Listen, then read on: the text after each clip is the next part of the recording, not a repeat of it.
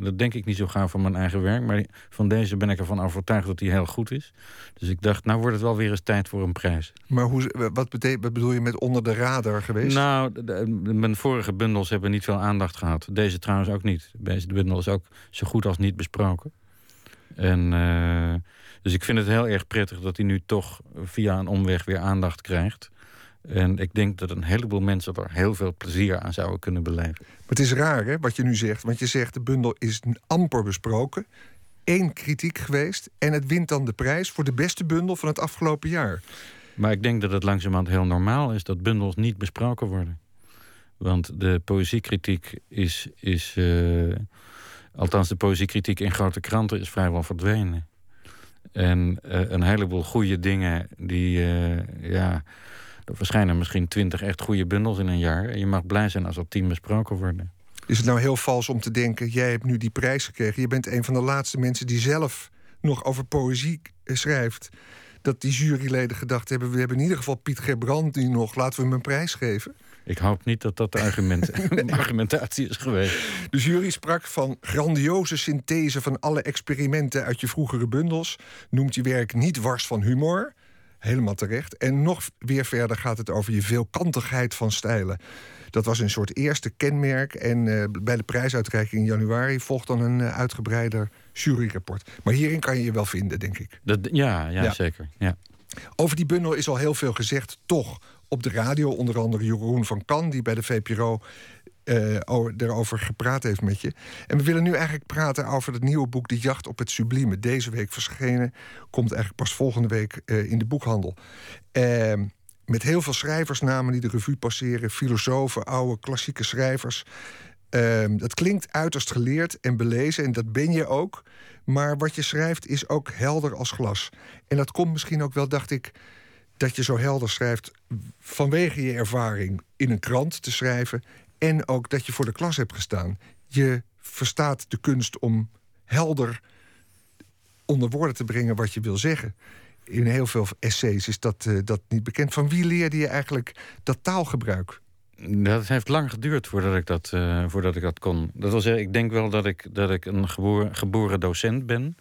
En ingewikkelde dingen uitleggen uh, op een eenvoudige manier, dat vind ik, vind ik prettig om te doen.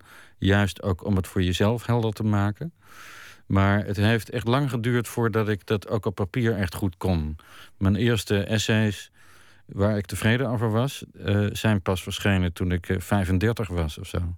Dus ik ben een beetje een laadbloeier wat dat betreft. Mm. Maar sindsdien ben ik niet te stuiten. en van wie leerde je het? Uh, dat? Ja, gewoon door veel te lezen. Ja, want je hebt natuurlijk een soort maniacale honger naar literatuur. Ja.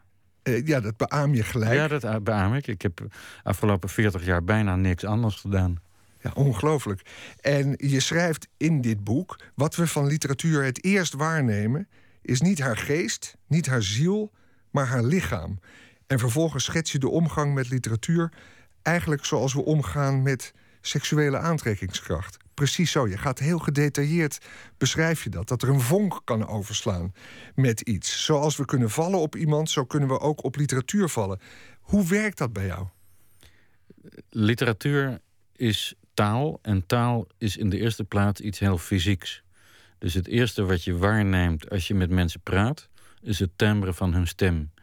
En. Uh, de, de, uh, de zinsmelodie die iemand gebruikt, de, uh, het accent dat iemand heeft, de manier waarop hij zijn zinnen opbouwt en de manier waarop hij je aankijkt natuurlijk en wat hij met zijn handen doet intussen. Dus dat taal is in de eerste plaats iets heel lichamelijks. En um, op het moment dat je gaat schrijven, ehm, bestaat het gevaar dat dat lichamelijke aspect verdwijnt.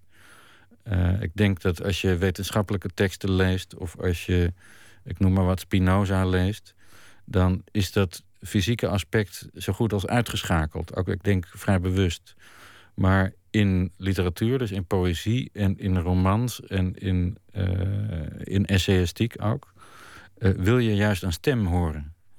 En uh, die stem maakt vrij direct al binnen een paar woorden of binnen een paar alinea's duidelijk of je daarbij wil horen, of je daar langer naar wil luisteren, of je daar affiniteit mee hebt. Ja, je gebruikt nu allemaal woorden: luisteren en een stem en of je het wil horen.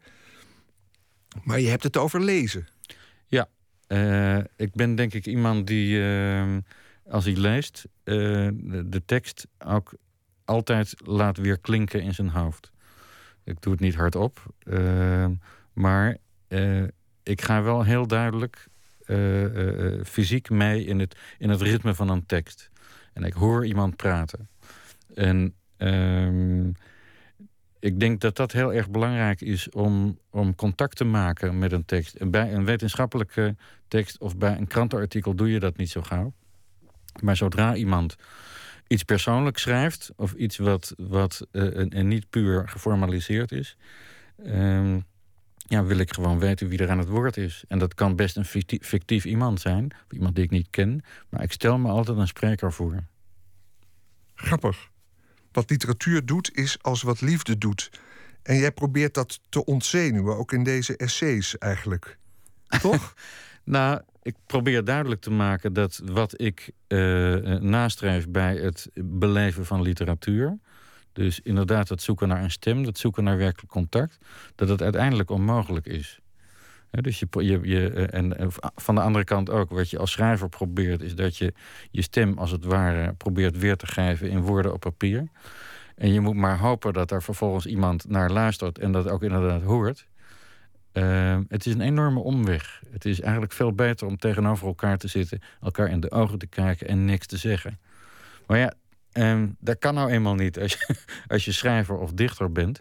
En we kunnen ook niet ontkennen dat sinds er taal is, uh, ja, de mensheid daar toch wel het een en ander mee opgeschoten is. Jawel, maar ja, je zegt nu dat kan nou eenmaal niet. Maar je bent een maniacale lezer, dus iets dwingt je ertoe om die rare omweg te kiezen. Ja, zeker. Want uh, een van de aspecten van, van literatuur is natuurlijk dat je werelden leert kennen die je anders niet leert kennen. Uh, je, je kunt via literatuur in aanraking komen met mensen die je op straat nooit zou kunnen tegenkomen. Je komt in gebieden waar je nooit geweest bent. Je komt in tijden die je zelf niet hebt meegemaakt. En uh, ja, als we de taal niet hadden, dan kon dat niet. Nee. En uh, dat betekent dus dat. dat uh, het heeft een heel sterk, ja, wat zal ik zeggen, een soort, soort cognitief aspect ook. Ik wil graag dingen weten en leren en er wat van opsteken en er wijzer van worden. En ik weet wel dat dat misschien onzin is, maar ik wil dat wel altijd. ja. Nou ja, je hoort mij niet zeggen dat dat onzin is. en je schrijft dan over de liefde en de liefde voor literatuur en de liefde voor taal en de liefde voor die werelden. Ergens staat een hele mooie zin die, uh, die, uh, die, die een kwaadheid verraadt op de persoon Dick Swaap, die we allemaal kennen van het boek We zijn ons brein. Als ik hem uh, lees, dan zeg je zeker er zijn simplisten als Dick Swaap die in de veronderstelling dat wij ons brein zijn ook liefde aan neuraal vuurwerk zullen toeschrijven. Maar zelfs de compleetste opsomming van fysieke factoren zal nooit kunnen uitdrukken wat het betekent verliefd te zijn of van iemand te houden. Dus jij zegt ja. Ze zeggen allemaal van het zit allemaal in je brein, maar die Dick Swaap die vergeet iets heel belangrijks. Die liefde zit niet in je brein. Maar... Die liefde komt misschien wel voort uit je brein, of in ieder geval datgene wat je voelt wordt uiteraard door neurale processen gestuurd. Maar de interpretatie daarvan en de omgang daarmee en wat dat doet tussen mensen, dat zit niet in je hoofd, dat zit in de wereld. En uh, dat is dus van een totaal andere orde dan neurale processen. Ik, die neurale processen die ontken ik niet. En uiteraard is het zo dat als je de, het brein weghaalt, dat er geen denken overblijft. Maar uh, dat betekent niet dat je die twee dingen met elkaar kunt vereenzelvigen. Wat zou Dick Brein, wat, Dick Brein, wat zou Dick, wat zou Dick Swaap zeggen als hij dit argument van jou hoort? Uh, ik heb geen idee. Uh, hij, hij Misschien haalt hij zijn schouders op en dan denkt hij, ja, weer zo'n zweef, zo'n zweefkees. Ja, nou, dat zal, hij, dat zal hij ongetwijfeld zeggen, ja. En dan zou ik hem kunnen vragen, beste Dick, ben je wel eens verliefd geweest? en kun je me de neuronen aanwijzen die dat tot stand gebracht hebben? En dan zegt hij van nou, ik zal je een scan laten zien en ik kan het je precies aanwijzen. Ja, En dan zie ik die scan en dan zeg ik ja, maar eh, de interpretatie daarvan vindt toch plaats in taal en in het gesprek en, en eh, in de omgang ermee en niet in dat brein zelf. Behalve over liefde en seksualiteit gaat het bij jou ook over muzikaliteit en over religie. Ehm, ik vermoed zomaar dat je bent opgegroeid met de Bijbel. Dat klopt, ja. ja. Ik kom uit een gereformeerd nest. Nest, nest. zoals dat heet. ja. Een heel beroemd nest, want men weet, uh, misschien ook niet, maar dan is het leuk om het hier te vertellen. Jouw grootvader was de AR-minister Piet Gerbrandy. Uh, of Pieter hè, werd hij genoemd. Ja, maar ook, ook Piet. Ja. Voorman van de anti-revolutionairen. Ja, daar was hij juist steeds mee in conflict. Hè? Oh ja? Hij ging volkomen zijn eigen gang. Ja. En hij was dus een eigenwijze anti-revolutionair. Hij is tegen, tegen de zin van zijn partij in dat kabinet gegaan was een oorlogskabinet. Dat zou vanuit Londen uh, het, ja, eigenlijk ook het verzet aansturen enigszins. Prachtige rol. Maar hij was dus tegen de zin... Ja, want je, die anti-revolutionairen waren toch juist eigenlijk heel volgzaam... en autoritair gevoelig. Ja, nou, ik kan niet precies reconstrueren, maar ik heb het boek van, van Kees Vasseur wel gelezen. Maar ik vergeet altijd, eh, altijd alles onmiddellijk wat ik lees. Dus die details kan ik niet meer reconstrueren. Je vergeet altijd alles onmiddellijk. Ja, ja, ja. ja. Het is heel, heel prettig trouwens. Hoe dan ook, je komt uit een gereformeerde hoek. En dat waren natuurlijk bijbellezers. Zeker. En ehm, thuis bij jou werd dus de Bijbel gelezen. Ja. En die Bijbel, uh, die komt ook in dit boek natuurlijk ter sprake. Je gaat uh, Lucebert te lijf en uh, Gerard Reven. Kijk je van wat is nou eigenlijk de kracht van die schrijvers. En dan zie je heel vaak de taal. Jij hebt het ergens over dat die taal die al zoveel gebezigd is en al zo lang teruggaat, dat die soort oer, oertaal is waar je als schrijver wel mee, raad mee weet. Twee brievenboeken van Geert Reven, Nader tot u en Op weg naar het einde. Boeken die in de jaren 60 zijn geschreven. Jij schrijft: Onthutsender boeken zijn in ons taalgebied niet te vinden. Wat maakt die twee boeken zo onthutsend? Een uh, merkwaardige combinatie van, van uh, wat zullen we zeggen, romantische gedrevenheid en, en ironie. Uh, hij, hij uh, blaast eigenlijk de hele normale structuur van, van wat je van romans verwacht, blaast hij op. Hij zoekt een totaal nieuwe vorm. En hij gaat in zijn fantasieën en in zijn hersenspinsels zo ontzettend ver dat, dat je, je, je, je kunt het vaak gewoon helemaal niet bijhouden. En je kunt ook vaak helemaal niet meer zien: is dit nou grappig of is het alleen maar verschrikkelijk? En um, ik, had, ik, had, ik ben altijd een liefhebber van Reven geweest, maar um, ik had deze twee brievenboeken lang niet herlezen. En ik heb dat vorig jaar weer eens gedaan. Nou, ik was meteen weer net zo uh, verbijsterd erover als ik er 40 jaar geleden over was. We gaan luisteren naar een gedicht, Graf te Blauwhuis. Een van de geestelijke liederen uit Nader tot U. Dat is een van die twee brievenboeken. Um, de laatste beroemde regels, dat koninkrijk van u, weet u wel, wordt dat nog wat? Laten we luisteren naar hoe Gerard Reven dat gedicht zelf las.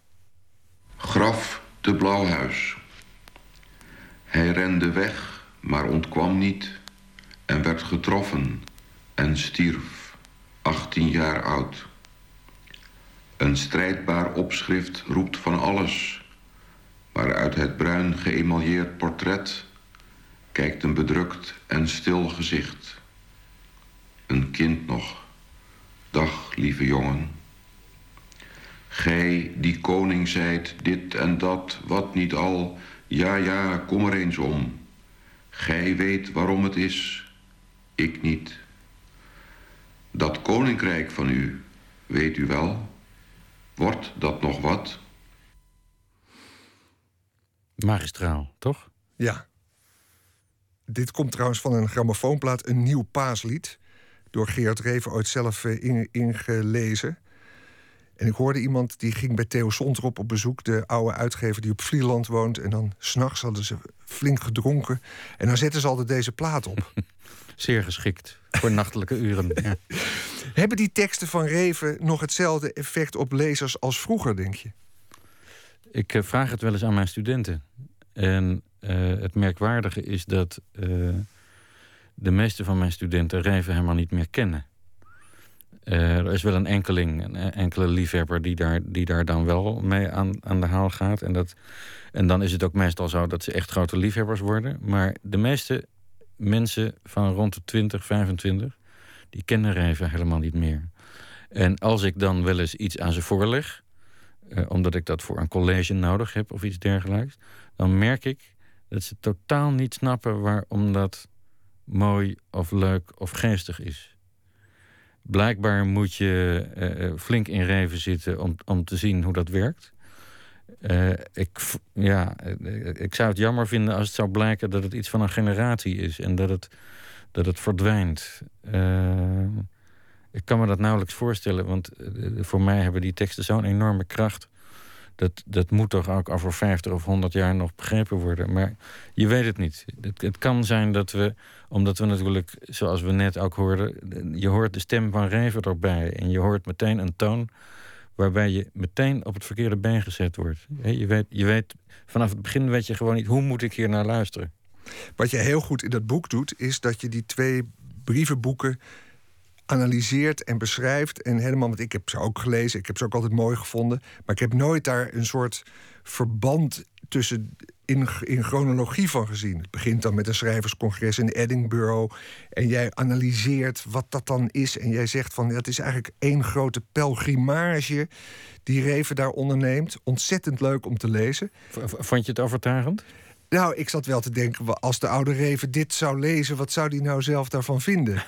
en misschien zou hij denken, dat heb ik helemaal nooit uh, beoogd. Nee, maar dat kan me helemaal niet schelen. Hè? Of, nee. of, of hij het beoogd heeft of niet. Het kan me alleen maar schelen. Staat het er en kun je het zo interpreteren? En Werkt het zo? En zo kan je het interpreteren. Nou, juist als je het zo interpreteert, verklaart dat waarom het zo'n boek is, waarom het twee boeken zijn.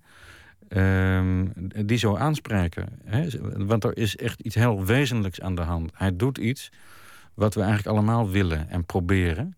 En hij brengt het op zo'n manier onder woorden dat je, dat je erin meegaat. En aan het eind inderdaad een soort ontroering en verlossing gewaar wordt.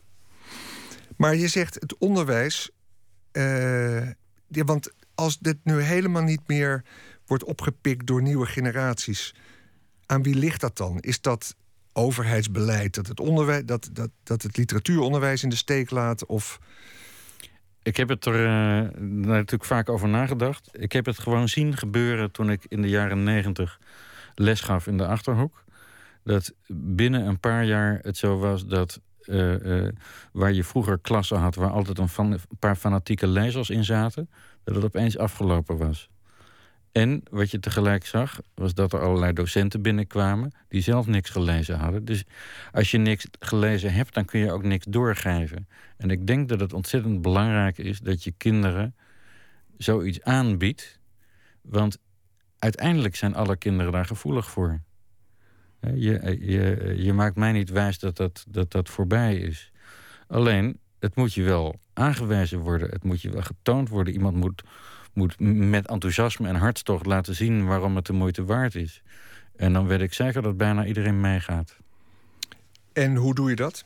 Gedichten uit het hoofd laten leren? Of? Nou, dat hoeft niet zo. Maar je kunt, je kunt ja, als je met, met vuur praat over iets wat je, wat je gelezen hebt. en je laat zien, ook op het niveau van de vierkante centimeter. waarom het werkt zoals het werkt. Of wat je er zo mooi aan vindt. Of wat je er zo knap of misschien ook lelijk aan vindt. En um, dat is net als wanneer je iemand uh, in de natuur laat zien uh, dat de ene boom een eik is en de andere een beuk. Hè? En, en dat de ene vogel een mees is en een andere een tapuit. Dat, dat moet iemand je een keer laten zien. En zo is het met literatuur ook. Enig vertrouwen in Jet Bussemaker? Nou, in haar persoonlijk wel. Ik, bedoel, ik geloof dat ze het hart op de juiste plaats heeft. En, en echt wel probeert ervan te maken wat het van te maken valt. Maar er is inmiddels een generatie weggeslagen. Hè? Want als je kijkt naar de, naar de Pabo's bijvoorbeeld. Uh, die beginnen langzamerhand weer wat beter te worden. Maar dat is jaren verschrikkelijk geweest. En het gevolg is dat er dus uh, echt een hele generatie wordt, wordt grootgebracht door uh, leraren die buitengewoon weinig bagage hebben. En dat geldt ook voor tweede graad docenten op middelbare scholen. Ja, en aan de universiteit is het al niet vrolijker. Waar je dus nu les geeft in, in, in, in Latijn, in klassiek Latijn. Maar waar je een paar jaar geleden bijna werd wegbezuinigd, toch? Ja, dat is waar.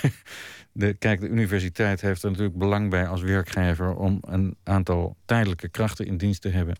Want dat betekent dat ze die in tijden van crisis eruit kunnen gooien. Maar uh, dat heeft inderdaad tot gevolg dat soms mensen jarenlang aan het lijntje worden gehouden. En dan uh, hun ziel en zaligheid in, uh, in, in, in hun vakgroep leggen. En dan uiteindelijk weer weg moeten. Ja, dat, dat lokt uit dat mensen ja, slordig of halfslachtig gaan doseren. En denken van nou, ik ik zorg dat ik mijn publicaties op orde heb, want over drie jaar ben ik hier toch weer weg. Dat is jammer. Dat is jammer. Gelukkig uh, waren er lichtpuntjes, want toen je in 2012 weg dreigde gestuurd te worden, werd er actie voor je gevoerd. Studenten kwamen op, uh, gingen op de bres en uh, Piet moest blijven. Ja. En dat leidde tot het feit dat het weer verlengd werd. Ja, nee, zeker. zeker ja. En het is een groot genot om dat te doen. We, we kunnen wel zeggen dat, dat, dat de universiteit en de academie allemaal aan elkaar aan het storten is. En dat het niet goed gaat met de geesteswetenschappen. Dat is formeel gezien allemaal waar. Maar wat er binnen de collegezalen gebeurt en wat wij kunnen doen met ontzettend goede studenten, dat is alleen maar leuk en fantastisch. Ik wou het over de liefde nog even hebben, om uh, uh, positief te, te eindigen en niet in sombermans uh, gepraat te, te vervallen. Ja, de vrouwen nemen een speciale plaats in je dichtwerk in. Hè? Dat er de vrouw bestaat met rondingen van zachtst graniet zijn regels die al jaren geleden werden geschreven. Je hebt meer dan eens een ode aan de vrouw gebracht. Uh, en ook dit boek gaat voor een deel weer over de liefde. En hoe is het nou met de liefde in je eigen leven eigenlijk? Ja, want, goed. Ja, goed. Ja, want we willen ook. Want ben jij nou zo'n boekengeleerde die uh, daar dan veel. Uh, of, of, of, of heeft het ook op je leven zelf. Ik ben een, ik ben een, ik ben een hartstochtelijk mens. Hartstochtelijk mens? Ja, ik ben een hartstochtelijk mens. En uh, ik ben, uh, ben, ben uh, altijd verliefd. En ik ben, ja, ik. het is heel belangrijk voor mij. Ja, dus zoals de literatuur lijkt op de verliefdheden, lijkt, lijken ook de verliefdheden op de literatuur. Hoe moet ik dat zien? verliefdheden zijn toch wel van een iets hogere orde dan literatuur. Ja, dat, ja. Nou ja, daar zeg je iets belangrijks. Want die maniacale leeshonger ja, blijkt dan toch op de, op de achtergrond ja, te verdwijnen. Ja, dat is allemaal surrogaat eigenlijk, hè? uiteindelijk. Want je bent tweemaal getrouwd geweest. Ik ben, ik ben nog steeds getrouwd. Je, je bent nog, steeds getrouwd. Ben nog steeds getrouwd. Je bent grootvader en jullie wonen in Winterswijk. Dat is nog steeds. Een paar jaar geleden zei je van we gaan misschien verhuizen naar de, de Randstad. Want je moet veel in Amsterdam zijn voor je werk. Maar dat is er niet van Nee, dat is, dat is niet gelukt. Het, uh, ja, we hebben het wel geprobeerd, maar we zijn er gewoon niet weggekomen. En uh, ik denk dat het erop uitdraait dat we daar altijd blijven. Is dat een straf om te wonen in nee, Winterswijk? Nee, helemaal niet. Helemaal niet. Dus het is heerlijk om daar te wonen. Alleen het is een beetje ver van Amsterdam. En het is toch goed om als poëziecriticus een beetje aan de rand van het land te zitten... en niet de hele tijd uh, in de binnenstad van Amsterdam te moeten Ja, ja, ja. Ik zou, ik zou doodgaan als ik in Amsterdam moest wonen. Ja, waarom? Ja, ik, ik woon nu zo lang in een dorp dat ik kan niet meer aarden in die stad. Dat lawaai en die stank, het feit dat je geen horizon ziet. Uh, ik word er, uh, als ik er een paar dagen zit, word ik er neerslachtig van. Blijf gerust in Winterswijk als je maar blijft schrijven en ons blijft bestoken met bundels die we kunnen bekronen. Vlinderslag. Uh, met een mooi omslag van Louise de Poelen. Louise de Poelen. En de essaybundel De Jacht op het Sublieme, waarin jouw theorieën staan over Jan Arends bijvoorbeeld ook. En over Lucebert en over, over Longinus, de oude, de oude man die ook over het sublieme schreef. Want daar verwijst de titel naar. Het sublieme in de literatuur. Ook een knorrenpot, maar ook een bijzondere schrijver. Zeker. Piet Gebrandi, geweldig dat je vanuit Winterswijk naar ons toe wilde komen op dit nachtelijke uur. En uh, het gaat je goed en het gaat goed met de poëzie, mogen we hopen. Dit is het eerste uur geweest van Nooit meer slapen in deze nacht. Straks na het nieuws gaan we verder met het tweede uur. We bellen dan met dichter en romancier Erik Lindner, die deze week onze huisschrijver is. Hij heeft opnieuw een verhaal bij het nieuws geschreven. Dat en meer straks na het nieuws van 1 uur.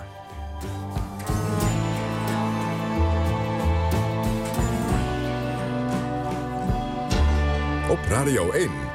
Het nieuws van alle kanten.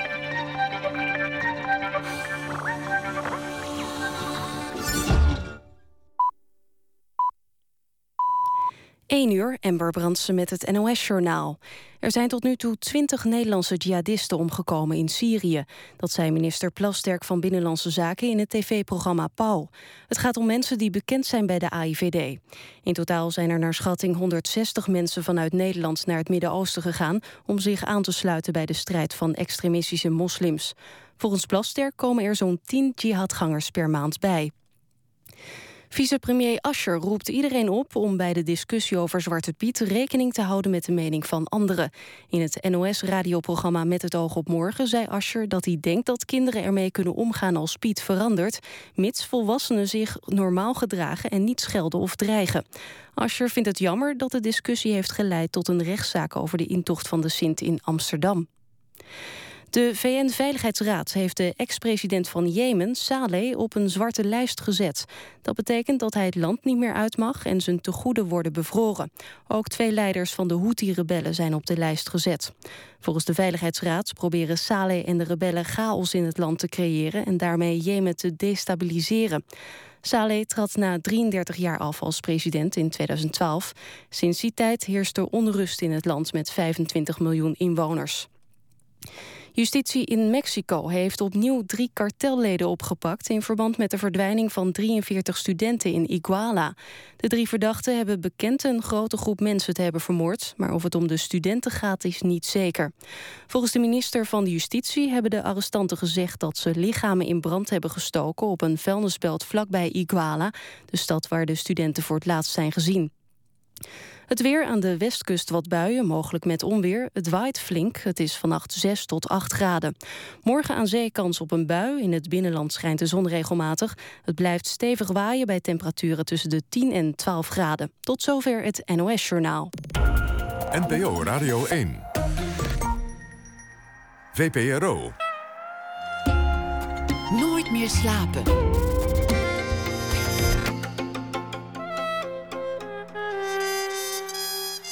Met Anton de Goede. Welkom terug bij Nooit meer slapen. Wat brengt ons dit uur? Straks hebben we een ontmoeting met saxofonist Ties Mellema... die een tijd lang niets heeft kunnen spelen ten gevolge van een huis, tuin en keukenongeluk. Maar hij is terug. En hoe? Zijn muziektheatervoorstelling The End of Desire gaat dit weekend tijdens November Music in première. En we krijgen tekenles van tekenaar Siegfried Wolthek. Bekend van zijn portretten in NRC Handelsblad en Vrij Nederland. In Slot Zeist stelt hij nu zijn werk tentoon. En we beginnen dit uur zoals gebruikelijk met een schrijver of dichter die reageert op iets wat er in de wereld is gebeurd. En voor de laatste keer deze week doen we dat met Erik Lindner. Als dichter publiceerde hij bundels als Terrein, Tafel, Tong en Treden en Tramontane. En vorig jaar debuteerde hij als prozaschrijver met de roman Naar Whitebridge. Goedenacht, Erik. Goedenacht, Anton. Ja, gisteren ging het bij jou over Willem Vermeend en Piketty en Zimbabwe. Mhm. Eerder deze week over een poëziefestival in India zwaaide alle kanten en nou de hele wereld rond. Dus we zijn benieuwd waar je, waar je mee eindigt deze vijfde nacht. Nou, ik dacht, ik moet er toch een beetje inderdaad een conclusie aan maken en alles weer samenbrengen. Maar uh, ik, ik, ik merk dat ik bijna nooit van de actualiteit uitga. Wat misschien toch raar is als zoon van een parlementair journalist. Maar dat ik meestal de, de politiek zelf vermijd. Dus deze week heb ik geprobeerd het toch in elkaar te stoppen. Dat, uh, met zowel de belastingen als de, de poëzie in één. Ja. Um, en heb je nu wel of niet een bericht of een nieuwsfeit van vandaag gesignaleerd... waarvan je dacht, yes, daar ga ik op door? Nou ja, gewoon een krantartikel inderdaad. Een krantartikel? Uh, ja. En waar ging dat over? Over de demonstratie in Brussel van gisteren. Ja, dus zo zat je gisteren was je ook al zo verbijsterd. Over het feit dat daar meer mensen op de been kwamen tegen de bezuinigingen dan hier ooit voorstelbaar eigenlijk? Ja, sowieso. Ik denk, um, nou, dit is dit, een, een uh, ik vergeet zijn naam nu, maar een theaterregisseur die een tijd in uh, Duitsland heeft gezeten, in, in, in München, die zei dat ook, dat ja, de Nederlandse reactie was natuurlijk vrij lauw. En uh, op, op, op alle bezuinigingen die, die hier veel, veel, veel groter waren. Simonsen. Sim, ja, precies. Ja. Ja. ja, ja. ja. Um, ik, ik, ik denk dat natuurlijk in België veel meer aan de hand is dan alleen kunstbezuinigingen. Dat is duidelijk. Maar, maar het, het, maakt wel onderdeel uit van het protest. Het, uh... Laten we eerst luisteren wat je erover hebt geschreven. Oké. Okay. Ga je gang. Jo. Stop de terrorisch, kopt het stuk in de Volkskrant over de demonstratie van gisteren. Naast vakbondsleden en studenten lopen mensen van culturele organisaties mee. Veel Belgische culturele instellingen hebben door protest de voorgestelde bezuinigingen voor een deel weten te keren. Tekenend, vooral als je bedenkt dat de reactie van Nederlandse instellingen op veel drastischer bezuinigingen die van een stel leem dax was. Op het avondlog maakte Wim Noordhoek een grotere parallel en stelt dat de Franse revolutie uiteindelijk ook over belastingen ging. In de hoofdstad van ons belastingstelsel bezoek ik andermaal het Indiaas consulaat. Zes uur lang lijkt er een sociaal spel gaande... waarbij weglopers het wachten zat hun nummertjes geven aan later gekomen volhouders. Onhandig eindig ik toch nog als laatste. De dame met het knotje achter de balie is haar collega's de baas, streng maar niet onhartelijk. Onderwerp je je niet aan haar systeem, dan kom je India niet in. Het is een bijna onbegrijpelijk systeem van verschillende documenten bij verschillende visatypes. En alleen als je echt bent afgepeigerd, onderworpen, sturen ze niet weg, maar maken een kopie in jouw plaats. Ik meen dat Nagum Wijnberg heeft geschreven over Chinese en Indiase dichterambtenaren. De ambtenaar speelt in India een grote rol. In de Taipei Artist Village was ik in 2001 ingedeeld bij de Oosterse dichters... door wat nadien een bureaucratische vergissing lijkt. Een Haagse wethouder met als echtgenoot een zakenman in Taiwan. De Westerse dichters zaten in een hotel. In de village heerst een duidelijke hiërarchie. Bovenaan de kasten stond de Indiaar... die niet alleen een flinke stoot bundels had geschreven... en van een respectabele leeftijd was... belangrijk was dat hij een hoog ambtenaar was... Op een avond bracht hij mij een bezoek. Ik excuseerde me voor de rommel, maar hij weigerde binnen te komen. We dronken thee op het kleine bankje buiten bij de voordeur... en hij vroeg me Engelse vertaling van mijn gedichten te laten zien... die hij nauwkeurig bekeek. You are working like a goldsmith on the details, zei hij... en die blijk van goedkeuring klonk als een brevet... een soort stempel op mijn visum. De dag erna keek ik uit het raam en zag tientallen scooters over straat drijven. En een kwart van Taipei was ondergelopen tijdens de tyfoon Nari... terwijl de rest van de wereld naar de aanslagen in de Twin Towers keek. Ik herinner door het water heen het zebrapad te onderscheiden... en een bejaard stel in regenpak dat hand in hand door het water wadend... netjes bij die zebra overstak. Dat was het. Je hebt nu vijf bijdragen geleverd uh, de afgelopen dagen. Stel, je zou een titel, je zou ze uitgeven, je zou er een titel voor, uh, voor zoeken. Hoe zou de titel luiden? Mm, nou ja, de, de, de, ik zit nog altijd met, met de werktitel Berichten uit de Wereld... maar dat komt toch een beetje door die oude audiocorrespondenties van vroeger. Um, het is, is voor de eerste keer dat ik probeer iets van politiek en uh, reizen met poëzie samen te brengen. Wat, wat nog steeds kampachtig is. Dus, um, tja. hier, hier spreekt de dichter en de schrijver die gewend is zijn teksten nog eventjes in een la te leggen... en dan na enige tijd weer naar voren te halen, te schrappen... en ze te laten rijpen. En, uh, en, en, en niet de man die, die dagelijks uh, publiceert. Maar... Um, dat betekent niet dat je er spijt van hebt dat je het gedaan hebt. Oh nee, zeker niet. Nee, nee, ik vond het leuk. Uh, ja. Oké. We hebben het ook op prijs gesteld. Erik Lindner, we volgen je in je publicaties in tijdschriften en in kranten en in bundels. Tot horens. Oké, okay. tot horens. De redactie van Nooit meer slapen kijkt rijkhalzend uit naar het nieuwe album van de Amerikaanse singer-songwriter B.C. Camblight. How to Die in the North gaat die plaat heten. Geen al te vrolijke titel, terwijl de muziek toch eigenlijk redelijk opgewekt klinkt. Laten we luisteren naar Just Because I Love You. Just because I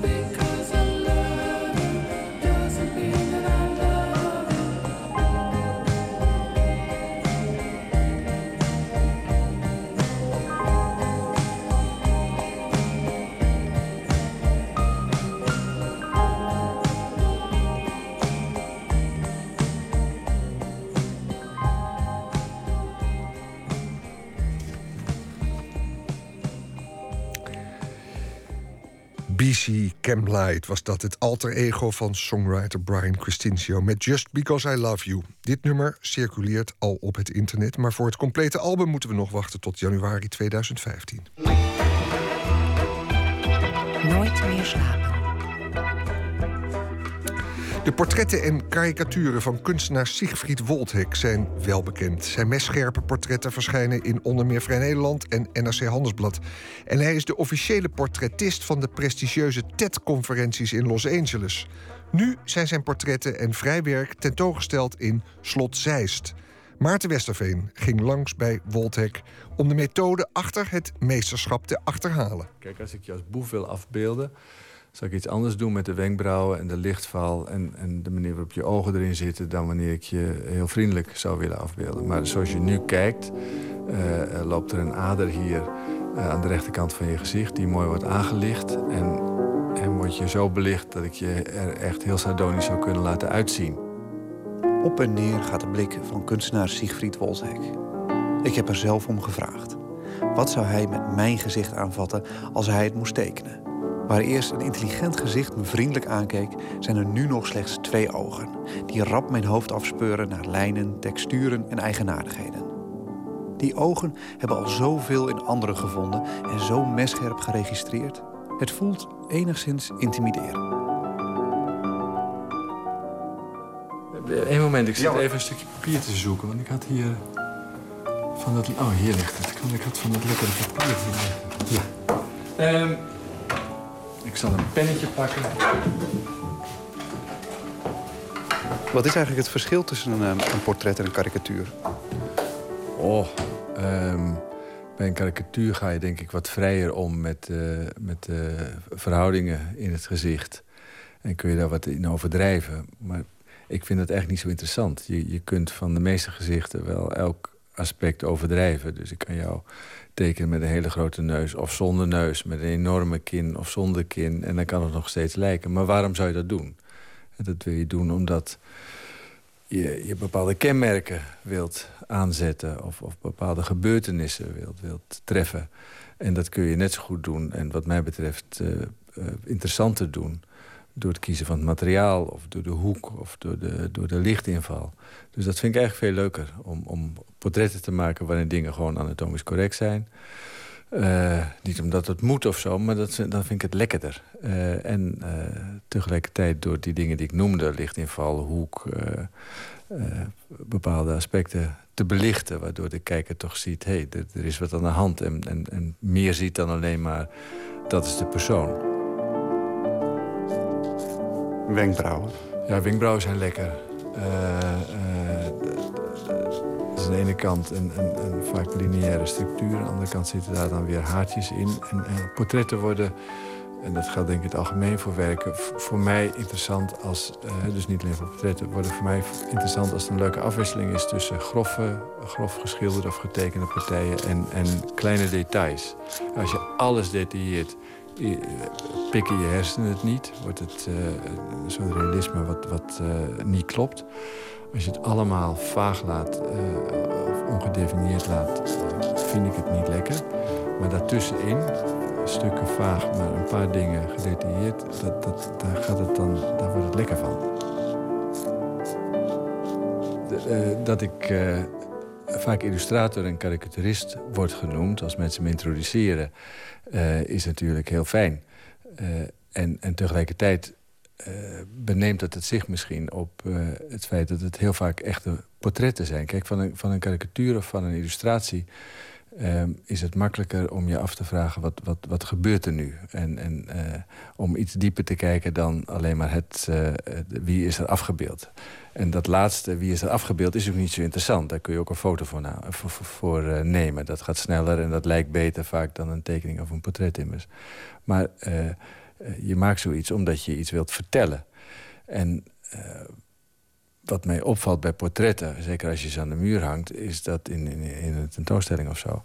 is dat mensen er langs lopen alsof het een, een soort quiz is. Hè, waarbij mensen dan zeggen van... hé, hey, oh, dat is die van uh, Kom, van de televisie, weet je nou? En die, oh, die heeft pas dat boek geschreven over zijn vader. Die, die, kom, die was pas nog... Nou, en op het moment dat dan de naam genoemd is... dan, dan gaat men door naar de volgende. Anders dan bij een stilleven of een, of een naakt of een landschap of een abstract werk. Dan gaat het over dingen als uh, uh, wat gebeurt hier, wat vind ik ervan, wat doet het mij... Uh, waarom is het zo gedaan? Waarom dit formaat? Waarom die techniek? Maar al die vragen komen nauwelijks op als het om portretten gaat. Dan is het onmiddellijk een quiz. Dat is die, dat is die, dat is die. En dan, dan loopt men weer verder. Terwijl die portretten uh, van anderen en van mij vaak uh, ook nog iets meer te vertellen hebben. Dus uh, daarom heet dit ook op het tweede gezicht. Ik, ik hoop dat daar iets van doorklinkt, in, van door, doorkomt in die dingen, die, in die portretten die daar hangen. Ook omdat die laatste zaal gevuld is met vrijwerk waar portretten hangen met nog meer boodschap... En, en, en die niet gaan over een politicus of een schrijver van een laatste moment. Dus, dus ja, ik hoop dat mensen meer willen zien dan alleen maar wie is het. De neus, de rots van Gibraltar? Ja, dat, dat valt wel mee. Wil, je, wil natuurlijk dat ik zeg, maar dat zeg ik niet. Die neus mag er zijn. Uh, nou, die, die, die neus is vaak heel fijn, omdat, uh, en, zeker bij de belichting die je nu hebt van twee zijkanten, er een donkere streep over het midden van de neus loopt. En daar kun je geweldige ruimtelijkheid mee creëren in een lekkere arcering van lijnen of met een mooie uh, streep van de penseel. Als je die donker maakt, en dat is heel contra-intuïtief... als je die donker maakt en de zijvleugels, de zijkanten van de neus lichter... Uh, dan komt die neus toch naar voren, terwijl je dat niet zou verwachten. Dus dat is onmiddellijk een stuk waar ik me op verheug.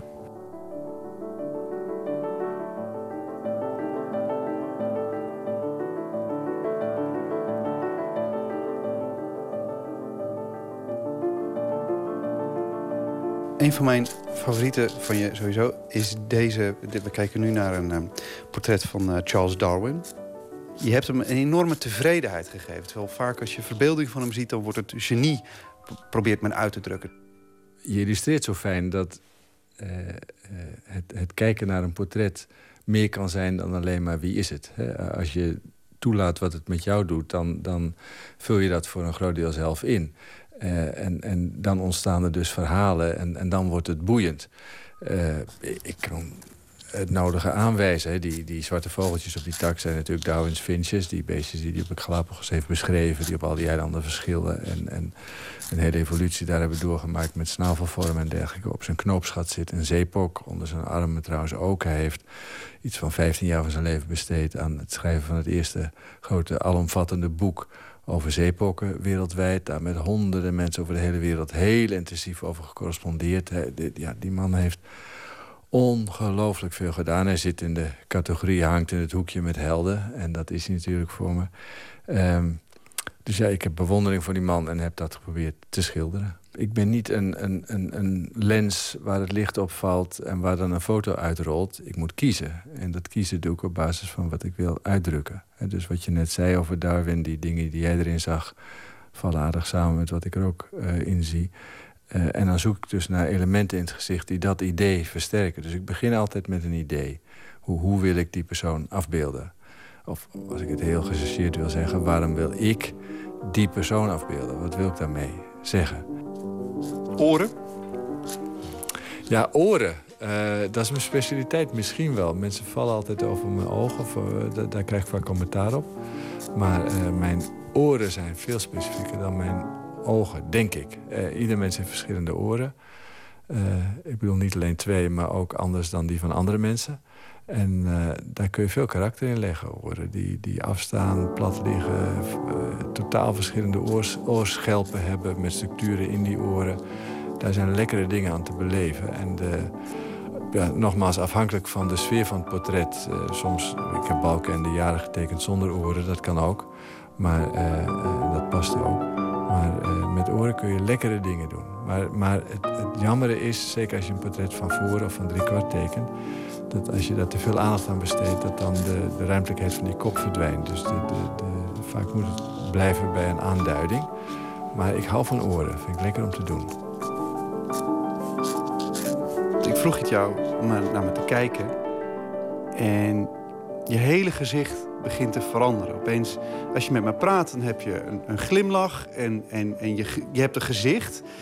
Maar dat is er opeens niet meer. Ik zie alleen nog maar twee ogen die, die alleen nog maar aan het, aan het registreren zijn. Uh, opeens ben je dan alleen nog maar die ogen. Voel je je ook anders op het moment dat je dan hè, zoiets gevraagd wordt? Voel je als je als je aan het kijken bent? Ja, absoluut. En ik, het is misschien ook wat te horen in mijn stem, dat weet ik niet. Maar de, de, ik voel dan dat mijn hele wezen hier ergens rond mijn ogen zit. Ik ben dan aan het observeren. Is dat lekker? Ik vind het wel een prettige staat van zijn, ja. Het, het, niet mijn voorkeurstaat van zijn, daar gaat het niet om. Maar ja, ik denk uh, dat het vergelijkbaar is met een pianist die lekker aan het spelen is.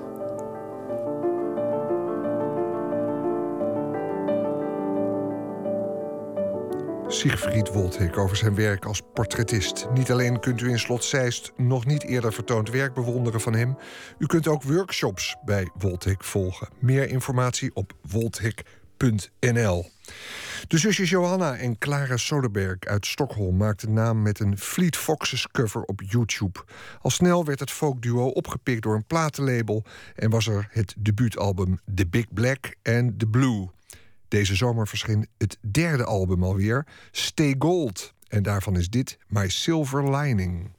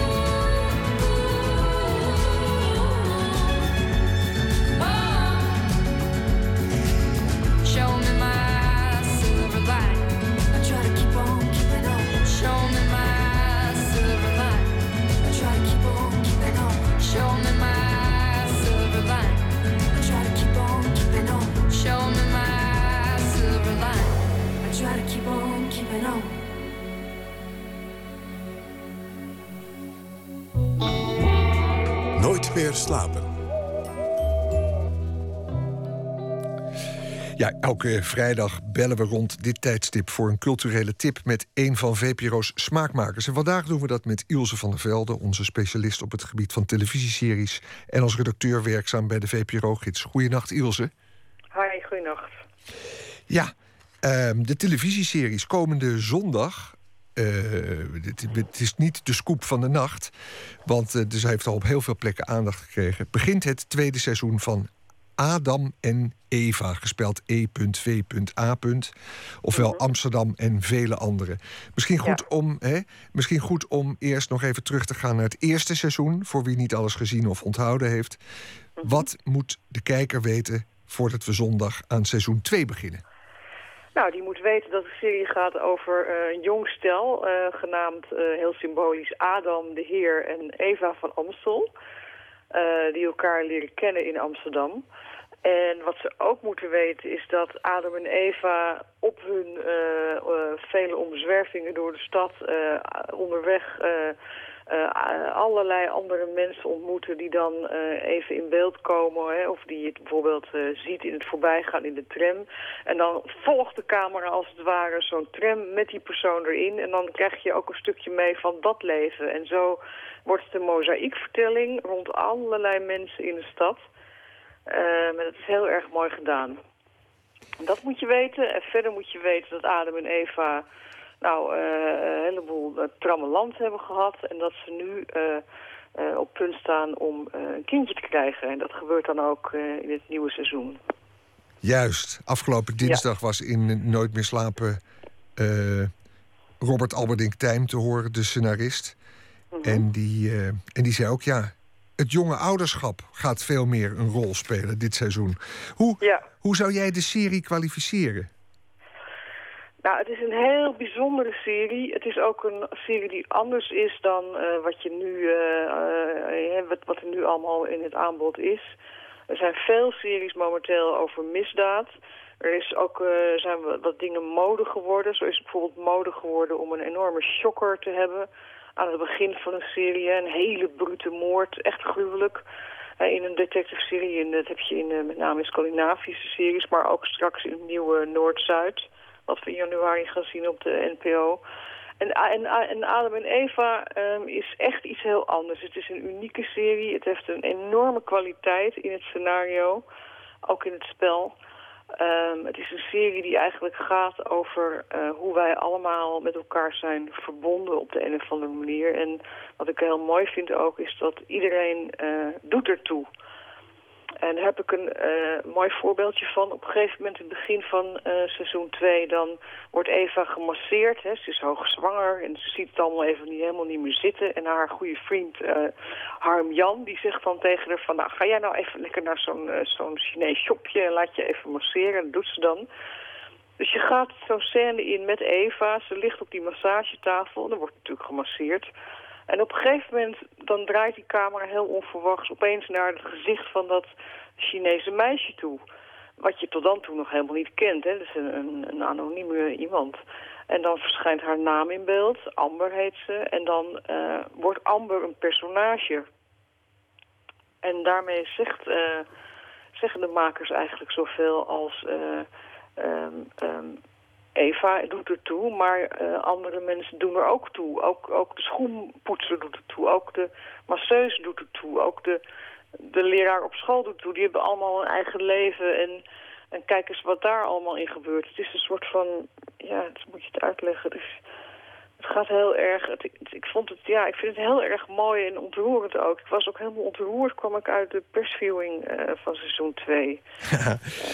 ja, en die, die, die, die, die, ja, want dus eigenlijk de mensen die bijrollen spelen, die worden ja. voor vol aangezien. Maar het is niet zo dat die dan ook vervolgens round characters worden. Uh, dat je die ook helemaal nou, leert kennen. Ja, zeker wel. Mhm. Zeker wel. Het is echt een mozaïekvertelling. Dus je volgt eh, eh, allerlei mensen eh, een tijdje, loop je, loop je een tijdje mee op. Maar dat worden wel echt round characters. Ja, in die zin niet, niet dat je ze volgt door de seizoen heen, maar je maakt wel echt iets mee. Bijvoorbeeld op een gegeven moment in seizoen 1 maken we kennis met een vuilnisman die dus een transgender blijkt te zijn. En eh, ja, dat moet hij dan natuurlijk vertellen aan, uh, in dat is niet het, uh, het, makkelijkste wereldje, maar dat moet hij dan vertellen aan zijn maten. En dat, dat hele proces maak je dan mee. Geweldig. En hoeveel afleveringen heb jij dan al voor mogen voorbeschouwen eigenlijk? Ik heb er twee gezien van het nieuwe seizoen. En Pieter van der Wielen, presentator door de week van Nooit meer slapen, die zei tegen de, tegen de scenario-schrijver: van ja, eigenlijk had ik opeens door wat de strekking was we verkloten het allemaal. We doen allemaal ons best in het leven, maar we verkloten het allemaal. Uh, zonder dat het nou een hele cynische serie is, maar het is het, het menselijk tekort, het gedoe. Uh, deel jij die strekking, het idee? Um, ja, het is in elk geval geen serie die de werkelijkheid per se wil verfraaien of verbloemen. Het is een serie die het laat zien zoals het is, maar ik vind hem wel... Uh, op, ik ben daar optimistischer over dan Pieter, omdat ik zie, uh, ik zie vooral um, hoe, uh, ja, hoe zij laten zien hoe iedereen met elkaar in, in, in, in contact staat, hoe in verbinding staat, hoe die stad één groot levend ademend organisme is en hoe we het met z'n allen moeten doen samen. Ja, we moeten het met elkaar rooien. Dat is eigenlijk ook wat er tijdens de perspresentatie gezegd werd. Op ja, dit, op dit ja. moment is. Nou, we zijn allemaal. Is het even goed als seizoen 1? Is het beter of is het toch een tikkeltje minder? Jouw oordeel Nou, nu. ik, ik, ik, heb, ik heb niet het hele seizoen kunnen zien natuurlijk, maar uh, het, het, is zeker niet minder. Nee. En Robert Albeding Tijm is echt een geweldige schrijver die, die uh, ja, echt, van, echt van een heel hoog niveau uh, altijd werkt. Op een heel hoog niveau werkt, sorry. Uh, dat, dat kan echt niet minder zijn. Nee, okay. nee. Het grappige is ook, het gaat ook niet vervelen. Hè. Het is natuurlijk, uh, je, hoeveel glazen wassers kun je hebben, zeg maar, uh, zou, zou je denken in zo'n in zo'n serie. Maar dat, dat is niet zo, want het zijn toch steeds weer verrassende verhalen. Ja, um, ander Nederlandse serie momenteel te zien, Hollands Hoop, gaat over een geërfde wietplantage op het platteland. Zes afleveringen zijn er tot nu toe uitgezonden. Voldoet deze ja. serie aan je verwachtingen? Ja, die vind ik, uh, die vind ik niet tegenvallen, nee. nee. Kan je ik zeggen... Daar, daar ja? had ik er twee, ook twee gezien van tevoren. Dus ik kijk nu gewoon mee met, uh, met, met, met de rest. En uh, ja, dat is, dat, is, dat is goed, ja, zeker. Ja, ja, ja. ja. Um, en verwacht je dat uh, Hollands Hoop ook een vervolg krijgt? een nieuw seizoen? Ja. ja hoor, dat is volgens mij al in de maak. Volgens mij zijn ze alweer aan het schrijven, ja. Jij bent Ja. iemand die ook veel internationale series bekijkt. Hè? Hoe steken die eigenlijk af als je die Nederlandse series daarbij eh, bij vergelijkt? Nou, eh, niet, niet gek. Ehm, je ziet wel dat eh, onder druk van grote reuzen zoals Netflix en HBO... die natuurlijk heel grote budget op tafel kunnen leggen... dat je in, zie je in Europa, met name in Scandinavië zag je dat heel duidelijk... maar wij zijn ook daarmee bezig. Ehm, je ziet dat er veel meer co-producties komen. Dan kunnen, als je drie landen samen, je legt wat op tafel... heb je ineens een, echt een mooi bedrag. Kun je grote, groot opgezette series maken met veel landschapsopnames... eh, kun je echt uitpakken. En dat, dat zet ook echt wat neer. En dat is Hollands Hoop is ook zo'n serie, absoluut. Die kan zich meten met, eh, met, met internationaal aanbod. En eh, ja, wie weet eh, krijgt het ook nog wel een internationaal vervolg. Ik heb trouwens het laatste nieuws even tussendoor. Dat is, zie lees ik nu op Twitter. Dat is dat Adam en Eva een, een Spaanse versie krijgt. Kijk, Ja, geweldig. Ja, Verkocht. Dat zullen, we, dat zullen we steeds vaker zien, denk ik, de komende jaren. Ik denk dat de drama in Europa, eh dramamakers, de dramabazen, zeg maar, van de omroepen, die eh, zullen steeds meer gokken op een, eh, op een, op een tweede internationaal leven van, van hun series. Ja. En, Nou ja, dat, dat, dat bewijst dus weer jou, het gelijk van jouw stelling... dat we voor de kwaliteit bij die series moeten zijn tegenwoordig. Ik las deze week ook dat de, de Deense serie Borgen... een theaterversie krijgt. Ook weer Ja, zoiets grappigs. Ja. Zeker, ja. Ja, ja het is interessant. Ehm, die manier van vertellen waarbij je dus personages soms door de jaren heen, uh, zelfs over jaren heen kunt volgen, dat is heel aantrekkelijk voor een schrijver natuurlijk. Dankjewel Ilse. En ik vermeld nog dat er meer informatie over de besproken series terug is te vinden op de website cinema.nl. Tot de volgende keer. Ilse. Tot de volgende keer. Ilse van der Velde. Wij gaan hier muziek draaien. Oude muziek, kan ik wel zeggen, uit 1928. Het nummer Penitentiary Moan van de Texaanse bluesmuzikant Texas Alexander.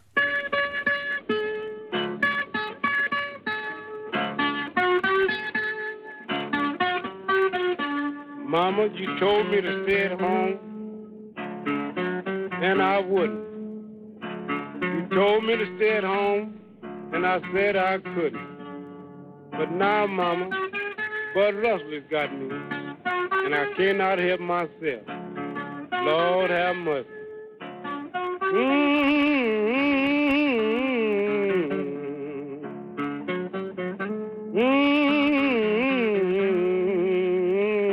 Mm-hmm. Oh,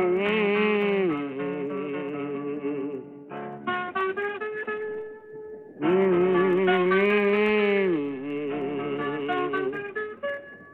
If I had a listen, Mama, when you were telling me these things, I wouldn't have to worry with these old rusted chains. I wonder what's the matter with poor Annie Lee. Saw the captain whooped her, and she ain't been seen. Mm-hmm. Saw the captain whooped her, she ain't been seen. Oh, if it hadn't been for the red mule hay, thought the captain had killed. Oh, and it did. Mm-hmm. Thought the captain killed. Oh, and it did. If you get buggy, wanna see Red River red. Lord Bud Russell will take you, and you won't be dead. Mm-hmm. Lord Bud Russell will take you, and you won't be dead.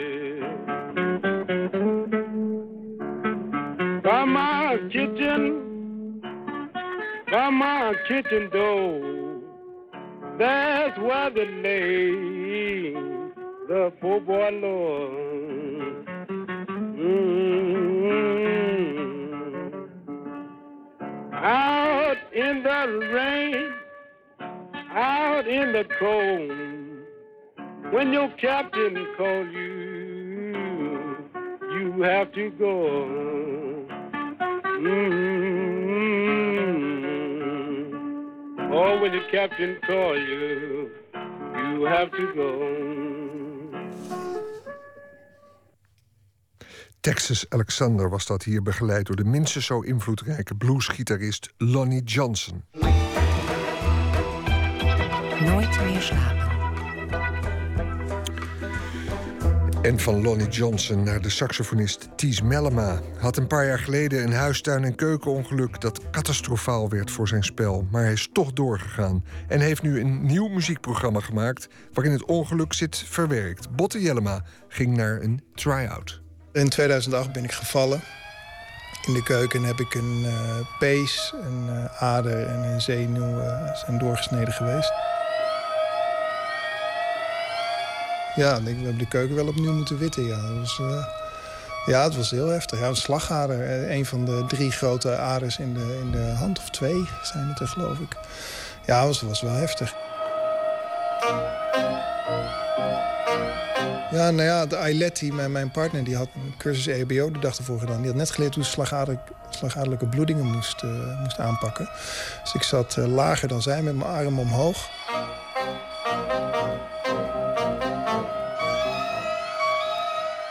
Nou, ik weet nog dat ik, dat ik een gedeelte van mijn hand niet meer voelde... omdat die zenuw door was. En het zit niet goed. En uh, ik dacht op dat moment, uh, ik moet een vak gaan kiezen. Gelijk. Ja, ik weet wat ik ga doen. Ik word uh, manager van Kalefax, dacht ik.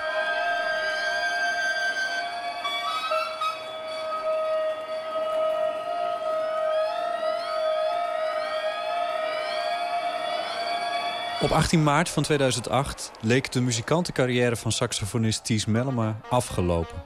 Manager van de rietblazersgroep Kalefax. Want zelf spelen, zo dacht hij, dat zit er niet meer in.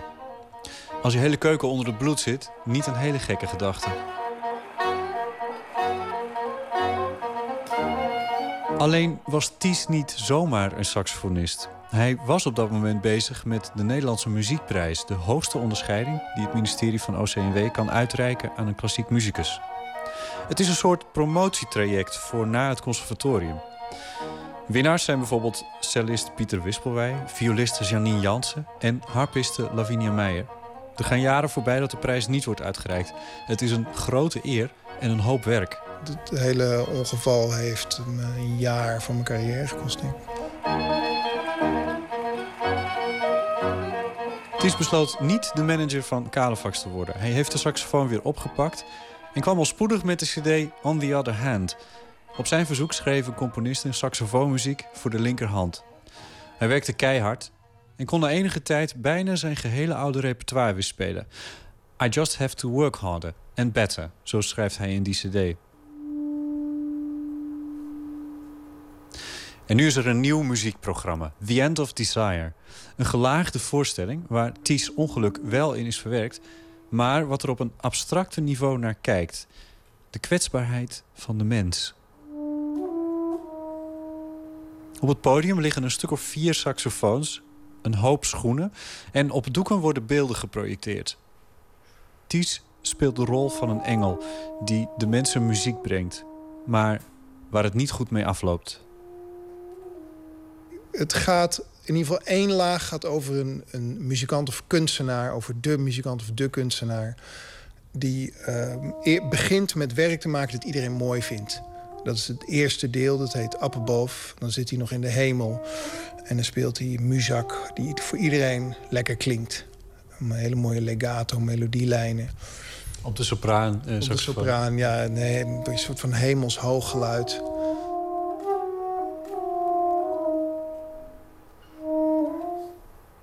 Maar hij komt erachter dat hij, dat hij meer wil van, van, van muziek in dit geval natuurlijk. En uh, het deel daarop heet The Birth of Desire, de, uh, de geboorte van het, het verlangen. En er zitten ook wat uh, ja, fragmenten in die met seks te maken hebben. Um, later komt ook oorlog aan bod. hij, wil, hij wil mensen emotioneren, deze kunstenaar. Maar dat, dat wordt hem niet toegestaan. En zijn talent en zijn fysieke mogelijkheden worden hem afgepakt.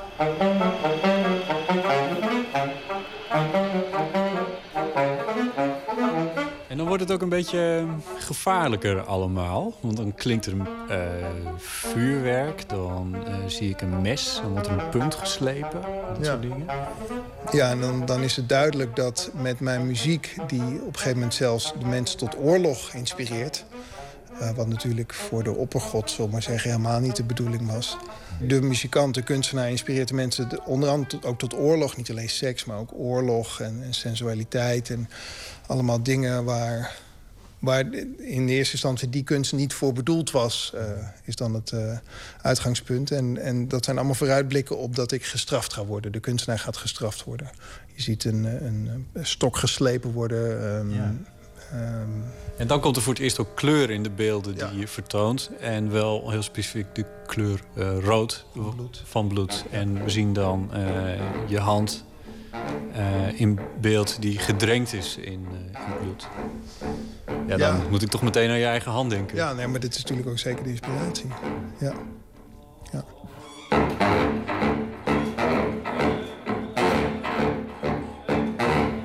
Was eigenlijk de bedoeling dat het een soort mythologische vertelling zou worden. Over de, dat, dat, alle mensen en goden en kwetsbaarheid in zich meedragen. En artiesten uh, in dit geval in het bijzonder. Uh, Het kan van een ander moment afgelopen zijn. Wat voor laag dan ook. Fysieke laag, uh, mentale laag, uh, subsidielaag. Mm. noem maar op. Het, het, kan gewoon, ja, het kan elk moment afgelopen zijn. En het was natuurlijk heel logisch om daar mijn ongeval mee in verband te brengen. Ja.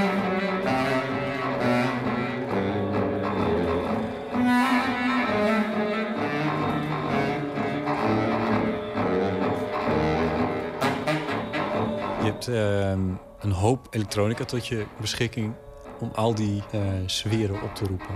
Je, je, speelt drie saxofoons, sopraan, een alt en een ten, bariton volgens mij. Ja, de tenor is achterwege gebleven. Ja, puur praktische redenen. We gaan er ook mee naar Ierland en vier saxofoons meenemen, dat, dat is, wordt echt veel te duur.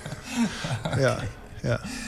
Um, goed, en, en een hele uh, bak aan elektronica heb je, heb je voor je staan... met allemaal verschillende vormen van uh, delays, oftewel echoapparaten. Ja, ja, ik heb één, uh, één loopstation waarmee ik mezelf kan opnemen en stapelen. En al naar gelang dat daar de behoefte aan heb, uh, loops weer kan weghalen. Ik, heb ook een, uh, ik maak gebruik van vier delays. Uh, delays waren vroeger die grote bandapparaten die dan rondgingen. En hoe verder je de banden uit elkaar zette, hoe korter of langer de delay duurde. Dat is allemaal elektronisch. Ik heb ook een distortion en ik heb een octaver. Dat wil zeggen dat er een, een laag bij komt. Echt, ja, op een gegeven moment echt zelfs een sublaag die echt wel heftig ja, Zeker bij die bariton die van, van, van huis uit natuurlijk al heel laag is. Exact. Ja. Hoe is dat om daarmee te werken? Het zijn, het, het zijn spulletjes die normaal gesproken elektrisch gitaristen uh, met zich meedragen. En nu is een, een klassiek saxofonist uh, die ermee aan de slag gaat. Dat heeft, heeft meerdere redenen. Ik wilde graag solo-concerten geven. Um, maar niet alleen maar saxofoon spelen. En ook niet, ik, ik, zou, ik kan vier saxofoons meenemen, maar het is wel vier keer een saxofoon. Op deze manier heb je een heleboel kleuren tot je beschikking. En kan ik in mijn eentje uh, kamermuziek maken en zelfs bijna orkestmuziek. En dat, dat, dat, vind, ik wel, uh, dat vind ik wel te gek. Ik kan op één apparaat kan ik drie delays achter elkaar zetten. Op één apparaat kan ik drie loops. En op, in die verschillende loops kan ik ook nog stapelen. En dat gebeurt op een gegeven moment ook. Mm -hmm. ja, dat is dat... gek. Dat vind ik heel leuk, ja. Maar dat is, het is ook bijna wiskunde op een gegeven moment. Als je al die verschillende timingen en zo hebt. Het is afschuwelijk. ja, er komt echt een instrument bij, ja. ja. Maar ik heb, ik heb er een half jaar op geoefend en uh, volgens mij zit het wel zo ongeveer.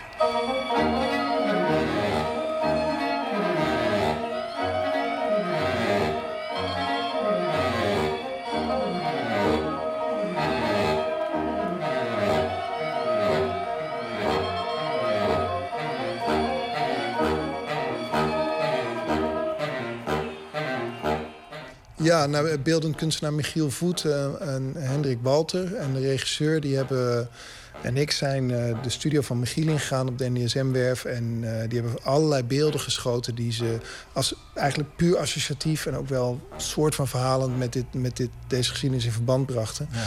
En die hebben we de afgelopen drie weken hebben we achter elkaar gezet. En dan heb je daar op een gegeven moment met je, met je hand gestaan... dat hij weer helemaal rood was... Hoe was dat? Uh, ja, dat klinkt heel stom. Deed me niks. Helemaal niks? Nee, nee. Waarom, hoe kan dat?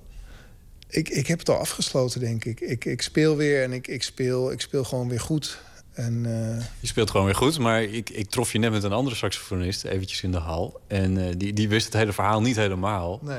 En die zei, maar je kan nu toch alles gewoon weer? Maar dat is niet het geval. Nee, ja, er zijn af en toe wel bepaalde toonsoorten, bepaalde trillers die vrij lastig zijn. Ja, één voor saxofonist heel bekend stuk, uh, Crescent Sonate, het derde deel, zit een heel lastige triller in. En, ja. En dat heeft te maken met, met dat je pezen en alles nog niet weer in... Nee, de, ja, de zenuwen, de, de, niet alle spieren werken. Dus ik kan alleen maar het tweede kootje kan ik bewegen. Ik kan niet vanuit hier bewegen. Aha. En ik heb ook uh, één klep heb ik naar mijn rechterduim moeten zetten. Wij doen eigenlijk niks met onze rechterduim. Maar ik was met Bram van Sambeek op stap, fagotist. En ik zag dat echt wel tien kleppen met de rechterduim moeten bedienen. Ja, ik dacht, nou, dan kan ik ook wel eentje. ja.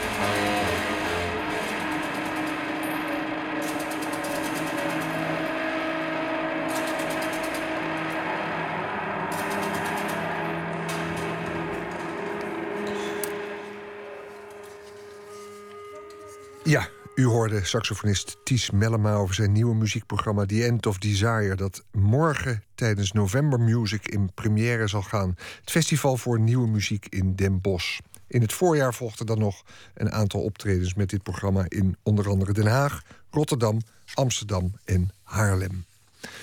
Naast muzikus is Robert Wyatt iemand met uitgesproken ideeën. Regelmatig trok hij muzikaal ten strijde tegen allerlei zaken die hij als misverstanden beschouwde. Voorbeeld hiervan is het nummer Shipbuilding dat Elvis Costello voor hem schreef en dat een aanklacht tegen Thatchers oorlog in de Falklandeilanden was. Hier is het nummer Robert Wyatt met Shipbuilding.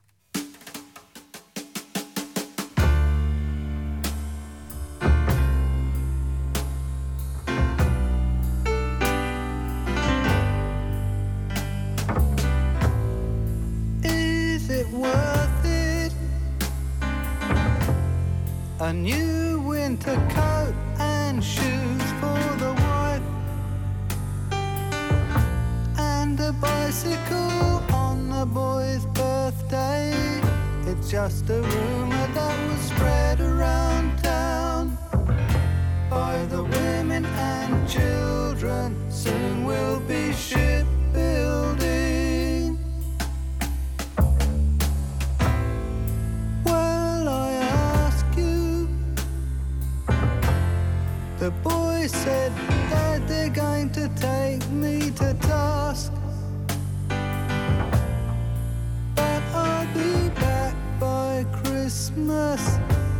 Just a rumor that was spread around town. Somebody said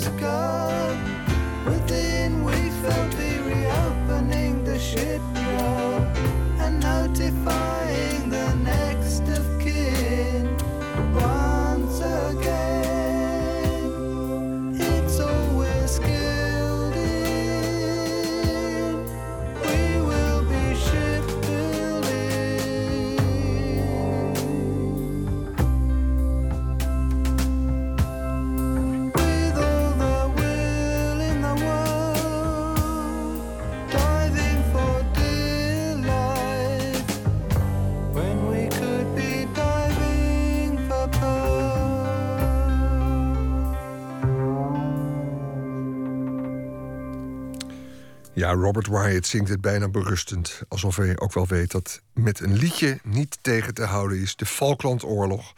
De Falklandoorlog vond hetzelfde jaar plaats als dit nummer in 1982. Ja, tot zover. Hier eindigt bijna deze editie van Nooit meer slapen. Ik vertel nog iets over wat de uitzending van maandag gaat brengen. Dan komt schrijver, acteur en regisseur Rick Launsbach... heeft een nieuw boek uit, Rex geheten. En ook bijna 20% van de Nederlandse artiesten... gaat gebukt onder angsten en depressies. Die aantallen liggen significant hoger dan in andere beroepsgroepen. En dat zegt onderzoekster en psychiater Esther van Vene- Venema.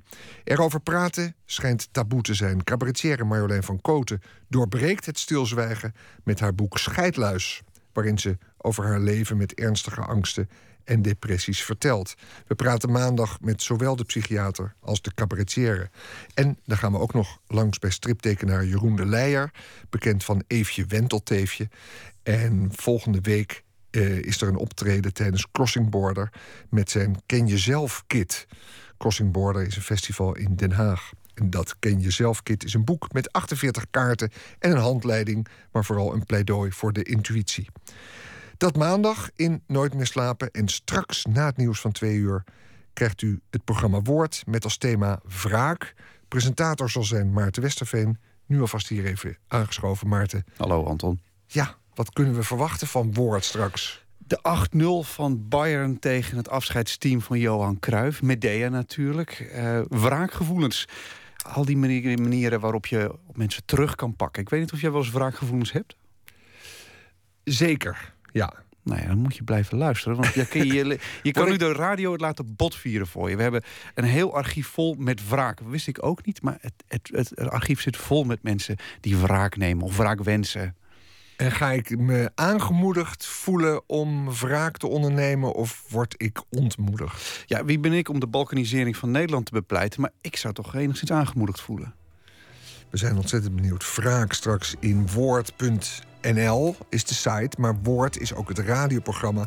En dat heeft alles te maken met het ontsluiten van de archieven van Hilversum, waar het het gesproken woord betreft. Maarten, we gaan luisteren, dankjewel. Dank je. En goede uitzending straks. Maandag weer tussen 12 en 2 op deze zender. Nooit meer slapen. Wie weet tot dan of anders later. Dag.